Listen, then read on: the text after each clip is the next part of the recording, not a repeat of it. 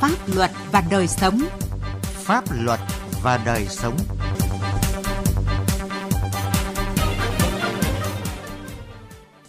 Xin kính chào quý vị và các bạn. Mời quý vị cùng nghe chương trình Pháp luật và đời sống. Chương trình hôm nay có những nội dung sau.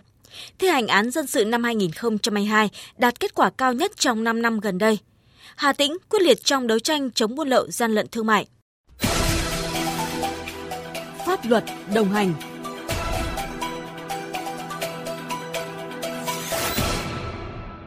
Thưa quý vị và các bạn, năm 2022, với sự vào cuộc của toàn hệ thống chính trị, sự nỗ lực quyết tâm của toàn hệ thống thi hành án dân sự, công tác thi hành án dân sự đạt được nhiều kết quả tích cực, đặc biệt là về số vụ việc và số tiền được thi hành đạt cao nhất trong 5 năm gần đây. Phản ánh của sĩ lý, phóng viên Đài Tiếng Nói Việt Nam. Báo cáo của Tổng cục Thi hành án dân sự Bộ Tư pháp nêu rõ năm 2022, công tác thi hành án dân sự với cơ bản đạt các chỉ tiêu nhiệm vụ được giao, đặc biệt là vượt chỉ tiêu về việc và về tiền theo nghị quyết của Quốc hội. Cụ thể, các cơ quan thi hành án dân sự đã thi hành xong gần 400.000 việc tương ứng với hơn 75.000 đồng, đạt tỷ lệ 82,50% về việc và 45,42% về tiền. Đây là kết quả cao nhất mà hệ thống thi hành án dân sự đạt được trong vòng 5 năm trở lại đây. Công tác thu hồi tài sản bị thất thoát chiếm đoạt trong các vụ án về tham nhũng kinh tế đã có nhiều chuyển biến mạnh mẽ, đã thu hồi được gần 16.000 tỷ đồng, tăng hơn 11.000 tỷ đồng, tương đương tăng 290,51% về tiền so với năm 2021. Công tác theo dõi thi hành án hành chính đã đi vào nề nếp, cơ bản thực hiện đầy đủ trách nhiệm theo quy định nhận thức của cấp ủy chính quyền địa phương các cấp, đặc biệt là Chủ tịch Ủy ban dân tỉnh thành phố trực thuộc trung ương về công tác chấp hành pháp luật, thủ tục hành chính và thi hành án hành chính đã có sự chuyển biến mạnh mẽ hơn. Đánh giá về kết quả thi hành án dân sự năm 2022, Bộ trưởng Bộ Tư pháp Lê Thành Long nhấn mạnh, hệ thống cơ quan thi hành án dân sự đã triển khai đồng bộ nhiều giải pháp, đã nỗ lực cố gắng bám sát và phối hợp chặt chẽ với chính quyền địa phương nên đã đạt được nhiều kết quả tích cực. Trong năm 2022, hệ thống cơ quan thi hành án dân sự đã triển khai đồng bộ nhiều giải pháp, đã nỗ lực, đã cố gắng bám sát và phối hợp chặt chẽ với chính quyền địa phương chúng ta đã thực hiện thắng lợi và đạt được nhiều cái kết quả tích cực. Thể chế và thi nhắn dân sự tiếp tục được quan tâm, hoàn thiện và kịp thời triển khai thực hiện, có phần giải quyết một số khó khăn vướng mắt trong thực tiễn, nâng cao hiệu quả các mặt à, công tác. Ý điểm thứ hai là thi nhắn xong về việc và nhất là về tiền thực tế thi hành đạt cao nhất trong vòng 5 năm trở lại đây, vượt các chỉ tiêu của Quốc hội. Điều đặc biệt uh, quan trọng ấy là chúng ta đã chú trọng nhiều hơn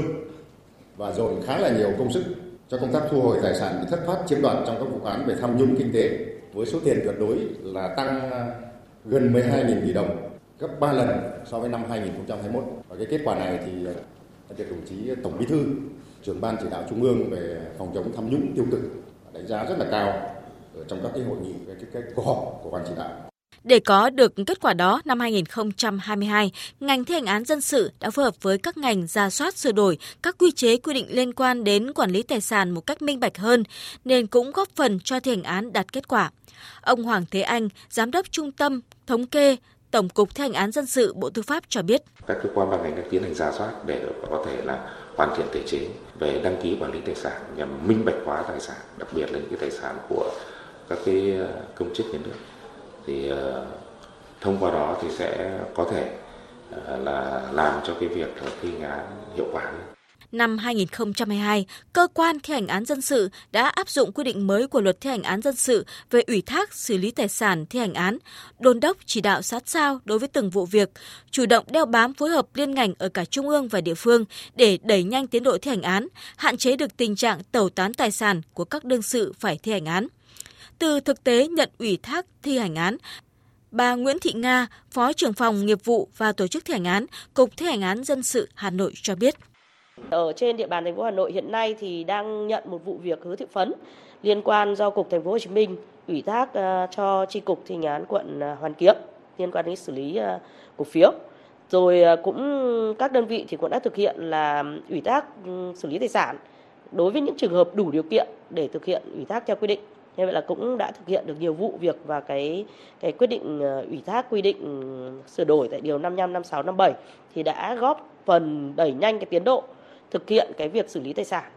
Tuy đạt được nhiều kết quả tích cực, nhưng công tác thi hành án dân sự trong năm qua vẫn còn nhiều hạn chế như số vụ việc phải chuyển sang kỳ sau hay tồn động còn cao, chất lượng phân loại án có điều kiện thi hành án và chưa có điều kiện thi hành án chưa chuẩn xác. Ông Nguyễn Thắng Lợi, Phó Tổng cục trưởng Tổng cục Thi hành án dân sự thẳng thắn thừa nhận. Là một số chấp hành viên, cán bộ thi hành án là chưa đáp ứng được cái yêu cầu về chuyên môn nghiệp vụ về đạo đức công vụ ấy cũng có một số cũng chưa đáp ứng được yêu cầu. Thiếu bản lĩnh trong việc thực thi công vụ thậm chí là có những cái trường hợp thì chấp hành nghiêm quy định pháp luật đã vi phạm pháp luật. Để công tác thi hành án dân sự ngày càng đạt kết quả cao hơn, các cơ quan thi hành án dân sự cần tăng cường phối hợp với các cơ quan liên quan trong việc xác minh phân loại án chưa có điều kiện thi hành, giải quyết các vụ việc phức tạp, khó khăn vướng mắc, còn nhiều ý kiến khác nhau, nhất là thu hồi tài sản bị chiếm đoạt, thất thoát trong các vụ án tham nhũng kinh tế, Bên cạnh đó, cơ quan thi hành án dân sự các cấp cần phối hợp nhịp nhàng hơn với các ban ngành hiệu quan để thực hiện tốt chức năng nhiệm vụ của mình.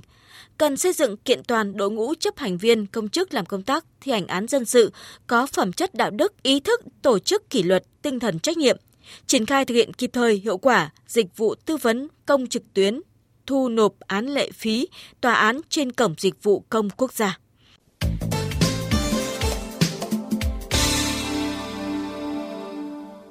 Thưa quý vị và các bạn, năm 2022, công tác đấu tranh phòng chống buôn lậu gian lận thương mại và hàng giả tại Hà Tĩnh đã đạt được nhiều kết quả tích cực,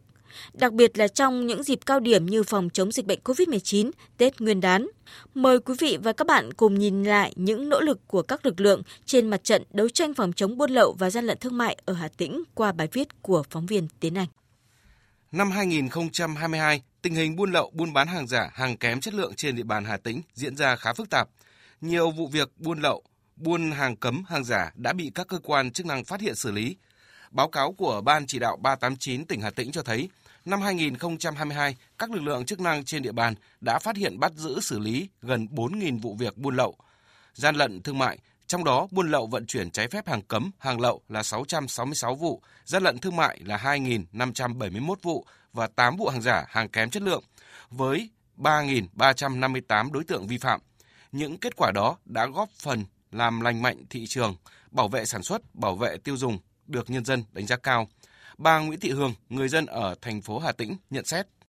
Theo tôi thấy thì à, thời gian à, gần đây thì các cơ quan chức năng đã cũng đã vào cuộc và cũng đã bắt được nhiều các cái lô hàng giống như sữa và các hàng kẹo với là mì chính à, bột ngọt đấy là hàng giả rất là nhiều nên cũng là à, mong là các cơ quan chức năng là họ sẽ là à, tăng cường hơn nữa để là không còn hàng nhái hàng giả đến người tiêu dùng chúng tôi. Với quyết tâm không để hàng lậu, hàng giả, hàng kém chất lượng lưu thông trên địa bàn, các lực lượng chức năng đã tập trung tăng cường đấu tranh phòng chống buôn lậu, gian lận thương mại và hàng giả đối với các mặt hàng như nhóm vật tư y tế, phòng chống dịch. Các lực lượng chức năng, đặc biệt là công an tỉnh, đã mở nhiều đợt cao điểm tấn công chấn áp tội phạm, tiến hành thanh kiểm tra, tuần tra, kiểm soát phòng chống buôn lậu, gian lận thương mại và hàng giả, tập trung ở các tuyến địa bàn trọng điểm như các chợ đầu mối, các trung tâm thương mại, các tuyến đường bộ, đường sắt trên địa bàn toàn tỉnh.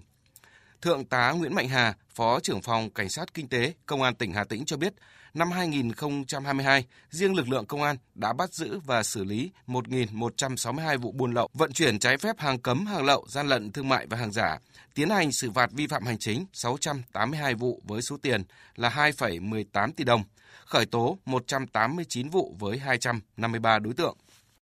Hà Tĩnh có 3 tuyến đường quốc lộ chính. Thứ nhất tuyến đường quốc lộ 81A, thứ hai là tuyến đường quốc lộ 8A à, nối liền với đất nước Ba Lào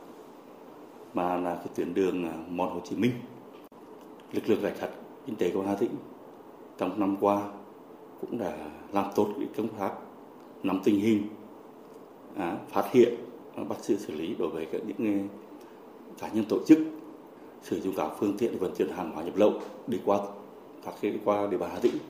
Cùng với công an, bộ đội biên phòng Hà Tĩnh cũng là lực lượng chủ công trên tuyến đầu đấu tranh phòng chống tội phạm buôn lậu gian lận thương mại, hàng giả, hàng nhái. Năm 2022, lực lượng biên phòng đã bắt giữ và xử lý hình sự 26 vụ với 33 đối tượng, xử lý hành chính 56 vụ với 84 đối tượng. Đặc biệt, trên mặt trận đấu tranh với tội phạm ma túy, Bộ đội Biên phòng tỉnh đã lập nhiều chiến công xuất sắc. Đại tá Phan Mạnh Tân, trưởng phòng phòng chống tội phạm ma túy, Bộ đội Biên phòng tỉnh Hà Tĩnh thông tin, Bộ đội Biên phòng đã chủ trì phối hợp bắt giữ 15 chuyên án vụ án thu giữ 276,3 gam heroin, 56 gam ma túy đá, 20 kg methamphetamine và hơn 15.600 viên ma túy tổng hợp. Chỉ đạo các đơn vị trên hai tuyến biên giới ờ, thường xuyên tổ chức tuần tra mật phục ngăn chặn để quản lý chặt chẽ biên giới cửa khẩu và đặc biệt là à, xây dựng cho anh em có cái bản lĩnh chính chính trị vững vàng à, sẵn sàng khắc phục khó khăn để hoàn thành tốt nhiệm vụ và đồng thời thì có sự phối hợp rất chặt chẽ của cả các cơ quan chức năng để cấp ủy chính quyền địa phương và đặc biệt là sự vào cuộc của uh, cái quân chúng nhân dân trên hai tuyến biên giới. Ngoài lực lượng công an biên phòng, các lực lượng khác như quản lý thị trường, hải quan, Sở Khoa học Công nghệ, Sở Y tế, Sở Nông nghiệp và Phát triển Nông thôn cũng đã vào cuộc khá quyết liệt trong đấu tranh phòng chống buôn lậu gian lận thương mại. Vì vậy mà tình trạng buôn lậu gian lận thương mại ở Hà Tĩnh không còn nhức nhối như các năm trước. Trong buổi làm việc mới đây với Ban chỉ đạo 389 tỉnh Hà Tĩnh, ông Trịnh Mạnh Cường, Phó Tránh Văn phòng Ban chỉ đạo 389 Trung ương ghi nhận và đánh giá cao những nỗ lực của Hà Tĩnh trong đấu tranh phòng chống buôn lậu và gian lận thương mại. Đánh giá cao sự quan tâm chỉ đạo của Ban chỉ đạo 389 của tỉnh đã có sự chỉ đạo các ban ngành, các lực lượng nó vào cuộc rất quyết liệt. Và bước đầu theo chúng tôi đánh giá thì là cơ bản các đồng chí đã kiểm soát được tình hình địa bàn, không để các vụ việc phức tạp cũng như các điểm nóng mà không bị phát hiện xử lý trong thời gian vừa qua. Trong những ngày cuối năm, tình hình buôn lậu hàng giả, hàng kém chất lượng gia tăng, chủ yếu do nhu cầu tiêu dùng tăng cao, lượng cung ứng hàng hóa trên thị trường lớn. Vì lợi nhuận, nhiều đối tượng sẽ dùng thủ đoạn trà trộn hàng giả, hàng kém chất lượng tuồn vào thị trường. Từ bài học kinh nghiệm trong đấu tranh phòng chống tội phạm về buôn lậu và gian lận thương mại, Ban chỉ đạo 389 tỉnh Hà Tĩnh tiếp tục đề ra chương trình hành động phù hợp theo hướng tăng cường và phát huy hiệu quả hơn nữa công tác phối hợp giữa các cơ quan chức năng, tập trung đấu tranh mạnh ở các tuyến địa bàn trọng điểm, kiên quyết không để hàng lậu, hàng giả, hàng kém chất lượng tuồn vào thị trường. Ông Phạm Tiến Thành, Phó cục trưởng Cục Hải quan, tổ trưởng tổ giúp việc Ban chỉ đạo 389 cho biết. Tháng cuối năm, sắp với cái dịp Tết cổ truyền ấy, thì lưu lượng hàng hóa qua các cái ờ, cửa khẩu với hoạt động xuất nhập khẩu có cái xu hướng nó tăng lên để mà đấu tranh cái các cái hành vi ờ, buôn lậu gian lận thương mại ấy, vàng giả trong dịp cuối năm thì ờ, văn phòng thường trực cũng đã là tham mưu cho ban xây dựng cái chương trình kế hoạch tăng cường cuối năm đồng thời chỉ đạo các ngành trên cái cơ sở chức năng nhiệm vụ của mình Ờ, tăng cường các hoạt động đấu tranh buôn lậu gian lận thương mại hàng giả